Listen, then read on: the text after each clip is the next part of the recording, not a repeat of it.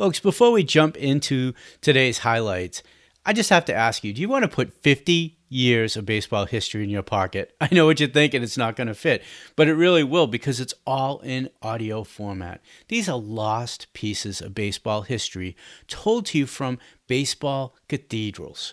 They're, they're told to you by icons of the game from Red Barber, Ernie Harwell, to Harry Caray. I get goosebumps personally listening to these games and even thinking about the interviews and what these players are going to share with me. I know what you're thinking. Is this AI? Are there bots? Is there some magic potion here that are making these things appear? And I'm telling you, they're not. These games are real. They were done by real people at that specific moment in time. All the iconic moments, the interviews, none of it's reproduced, none of it's AI. It's all real, but done again by real people. If you want to check them out, uh, there's a free intro offer. Jump on over to vintagebaseballreflections.com, and there's over 2,500 audio clips and games for you to put in your pocket, take on walks with you, hang around the fireplace and listen, put them on the porch, invite some friends over. However, you want to listen, you're going to be able to listen in these amazing moments in baseball history.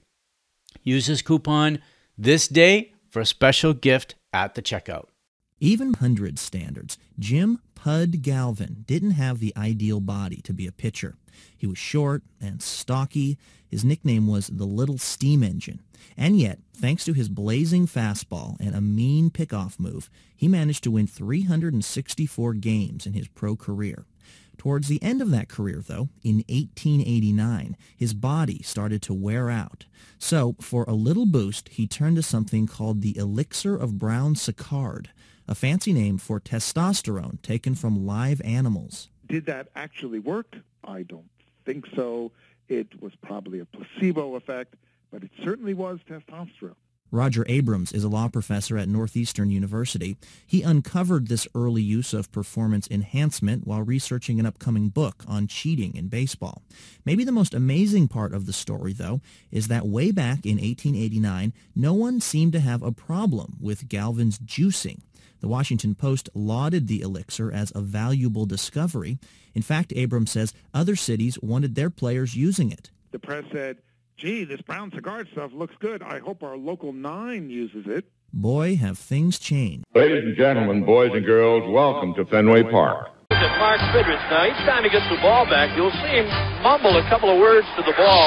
The first man ever to pitch five career no-hitters. Touch a ball, Joe. I don't believe what I just saw. And it's another chance for Mitchell, and he makes a pair-handed catch. Ricky goes, a pitch hit, and he's going to have it. Leaps high in the air, and he's got it. An incredible catch by the kid. And let it be said that number eight, Cal Ripken Jr., has reached the unreachable star. Today, I consider myself the luckiest man on the face of the earth. Now, ladies and gentlemen, boys and girls, we invite you to rise. Welcome to the Daily Rewind brought to you by thisdayinbaseball.com. My name's Tom Hannon, and I am your super fan for baseball history, bringing you this podcast. And I like to bring you the voices from the past and all the golden nuggets that you just can't get from looking at stats. And if you love baseball history, we encourage you to download our entire back catalog and listen to the stories about your favorite players in their own voices or voices from their time. Uh, players like Smokey Joe Wood, Babe Ruth, Jackie Robinson, just to name a few. And me, myself, until I did this podcast, I hadn't heard some of these voices. And I think that that's one of the things that I enjoy so much about bringing you this podcast is as I'm looking through these moments in history and I get to research it and find these interviews, it's I feel so honored to be bringing you this content, especially uh, if you're like me. Although I've been a history buff for baseball my entire life, I haven't heard all these stories and to hear them when, to hear them actually coming out of a player's mouth like Smokey Joe Wood explaining Babe Ruth and why in his opinion Babe Ruth never actually got to manage it's an amazing piece of history that I'm just pl- proud to be giving you now today uh, is season 3 and I do a season for each month. So the three stands for March, uh, and we're on episode seven, which is for March 7th. And on March 7th in 1902, Hall of Famer James Pud Galvin dies at the age of 45. Galvin won an amazing 361 games over a 14 year career, placing him in a tie for sixth all time on the list for most wins. And in 1883 and 1884, Galvin won a combined 92 games. If you're into the WAR statistics, which is wins above replacement, and not everybody is, uh, Galvin actually posted a 17 plus WAR in 1884, which ranks third all time. That is just an absurd number. That means he was 17 wins above the normal pitcher. Now, uh, Galvin won't be inducted into the Hall of Fame for some reason until 1965, until a writer actually took up his cause with the Veterans Committee. Galvin has another distinction of being the first player, or I should say, the first known player uh, to take performance enhancing drugs, and he's also, as I just indicated earlier, in the Baseball Hall of Fame. Now, he took the famous brown elixir and I have two interviews I'm going to play for you. Now, unfortunately, I don't have Pud Galvin to bring onto the show. There's just no recordings from uh, when he passed away in 1902, but I do have a clip uh, from the NPR radio show that was done in 2006 by Luke Burbank. That's a very good clip. And then I have another one uh, from Mark Martin, who was on the WHPNC show for the Nassau Community College about his book that he wrote on Pud Galvin. And interestingly, at the, at the time, it was the very first book that was written about Pud Galvin. So I'm going to bring you these two clips, uh, these two interviews, and I'll be back on the other side to talk to you about them uh, after the interviews. I hope you enjoy them. Brian Martin, the author of Pud Galvin, baseball's first 300 game winner. Brian, how are you? Very well, thank you very much. All right, so what exactly is your book about? Well, uh, my book, uh, Pud Galvin, baseball's first 300 game winner, sort of speaks for itself. Pud Galvin was a pitcher for uh, St. Louis, for Pittsburgh, and for Buffalo, and he's the first uh, pitcher to reach 300 wins, and he went on to to uh, pitch uh, 305. So he's the winning, the fifth winningest pitcher of all time. Um, uh, 365, I'm sorry, uh, wins altogether. So he's the fifth winningest pitcher of all time, and he's also the first uh, the first player that we know of that ever experimented with performance enhancing drugs. He took a testosterone concoction in 1888. Okay, what would you say to people who never heard of Galvin? Well, I'm not surprised. He was uh, sort of a forgotten man in baseball for uh, decades. Uh, he died in poverty after making an awful lot of money mm. uh, in the 1870s and the 80s and up to 1892 when he quit pitching. He made an awful lot of money, um, was one of the best played, paid players in the game. However, he didn't manage it very well. He was a party animal, and even though he had a large family, he died in poverty in 1902, and his friends had to raise money and, and put a very modest headstone. He's buried in a pauper's grave in uh, Pittsburgh, Pennsylvania. Um, and I'm not surprised a lot of people haven't heard of him because he was forgotten as a pitcher from the uh, uh, 19th century as the 20th century rolled on, and we had Christy Mathewson, and we had uh, Cy Young, and we had Babe Ruth, and we had all these modern stars of the game. He was sort of forgotten as yesterday's man. Well, after 60 years, a researcher in Buffalo, New York, uh, decided that, my goodness, he's sort of been forgotten. He's our first superstar in Buffalo. And he uh, uncovered his uh, records and uh, uh, his career, uh, at least in the Buffalo part of it, but went on to include Pittsburgh. And he argued that this was a, a forgotten man and he should be in the Baseball Hall of Fame. So in 1965, 63 years after he passed away, uh, Pud Galvin was inducted into the Baseball Hall of Fame in Cooperstown, um, and uh, he, there, there he is. However, uh, in more recent times, when the testosterone and the performance-enhancing drugs controversy came up, people were saying, "Well, look, we now know that uh, he was taking testosterone back in the uh, 1800s." Um, and yet he's in the Baseball Hall of Fame. So people like Sammy Sosa, Rafael Palmeiro, um, Barry um, Barry Bonds, uh, Sammy Sosa, uh, a lot of those players, Roger Clemens, a lot of their supporters said, "Well, you've said that these guys can't get into the Baseball Hall of Fame because they cheated, they took performance-enhancing drugs, but look at Pud Galvin, he's there." So he was forgotten. for 60 years and then put in the Baseball Hall of Fame, and then he was forgotten for about another 50 years when the controversy about testosterone came up. All right, so uh, can you take us through a typical day from when you were writing this book? Oh, well, my typical day involves in the morning I would be going over material I had written the previous day um, and uh, making sure that it seemed to make some sense. Uh, and then as the day would wear on, I'd start researching uh, through uh, newspaper microfilm files that are increasingly more available online. And I would uh, work uh, away at advancing his story, looking in the Pittsburgh papers, looking in the New York Clipper, looking in other sporting news, sporting life, uh, those sorts of publications, uh, to see what they had to say about him. And I was able to sort of uh, trace his career through box scores and through stories. Um, and he was. Uh, he was uh, one of the very first to pitch a perfect game as well. So I found all sorts of interesting material in there, and uh, he was uh, he played uh, at a time when the game was still being revised. Uh, he his last year of playing was 1892, and they didn't bring in the 60 foot 6 inch pitching distance until 1894. Until 1884, uh, he was able to pitch as all pitchers had to pitch underhand. Uh, so. Uh, uh, you know, he never pitched overhand until he, he, the, the following year. Uh, interestingly enough, he would pitch both ends of a double header, uh, and he would pitch forever. And uh, the uh, thinking being is that pitching underhand is much easier on your arm, so you can do that. Um, and in fact, in a tournament in Michigan, early in his career, he pitched a uh, um, a shutout, and then he followed that with a perfect game on the same day. Uh, he was an Iron Man. He was a little guy. He didn't have much of a curved ball. He was about five foot eight and uh, well over 200 pounds. Um, and uh, uh, he he was he he'd huff and puff as he ran around the bases, and they called him. Uh, they called him uh, the little steam engine or uh, uh, Pud Galvin. The, the name he got Pud was from pudding because he would. Uh, they said he would turn opposing batters into pudding because he had such a good fastball. wow. Okay, so where does Galvin rank on your list of best players in baseball history then? Oh my goodness.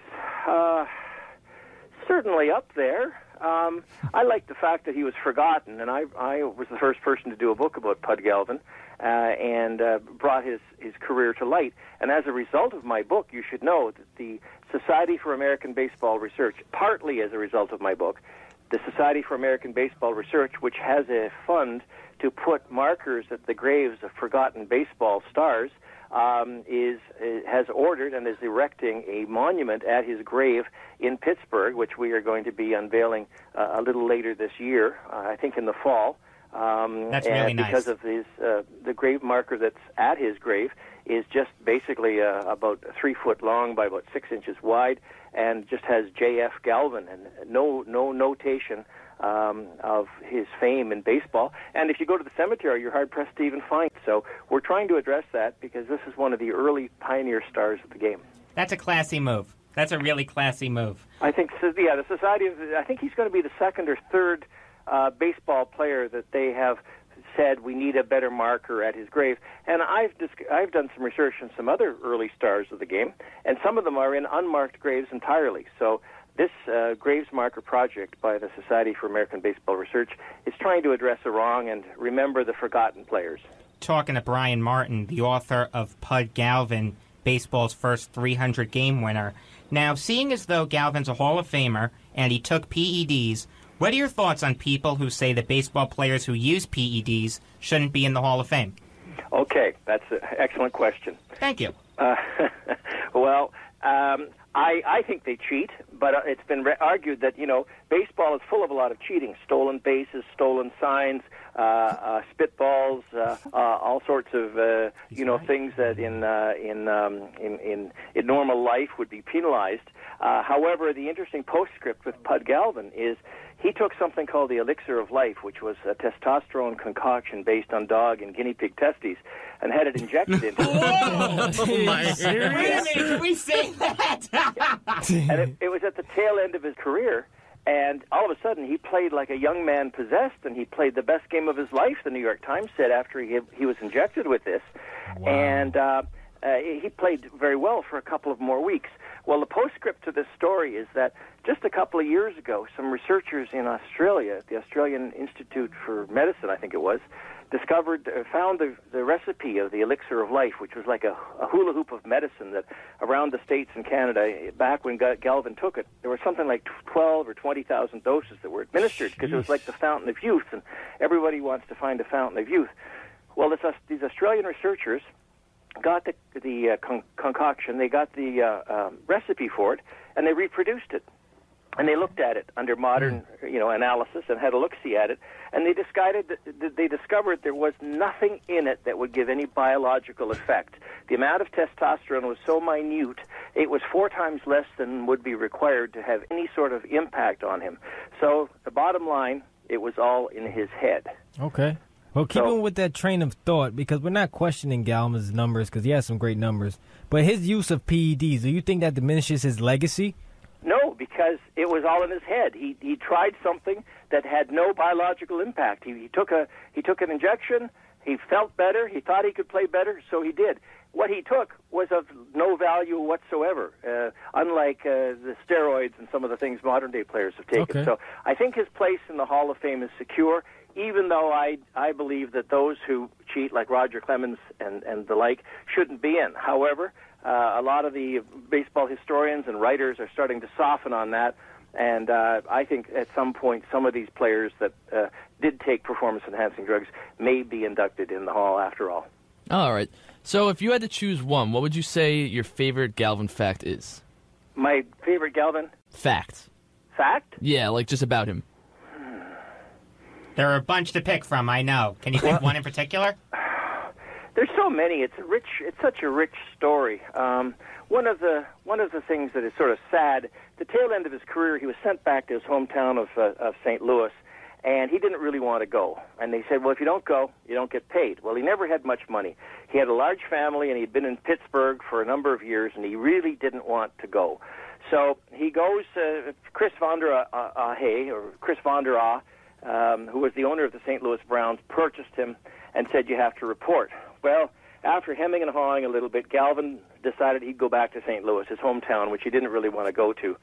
And he had just arrived in St. Louis, and his son back home fell into a, a, a vat of boiling salt. It was at a salt Whoa. plant that's and crazy. was in critical condition and died. Well, Galvin raced back home. He just barely landed in St. Louis, and he, he races back home. His son dies, and they have to have a funeral for his son. He had six children altogether originally, and had a funeral for that.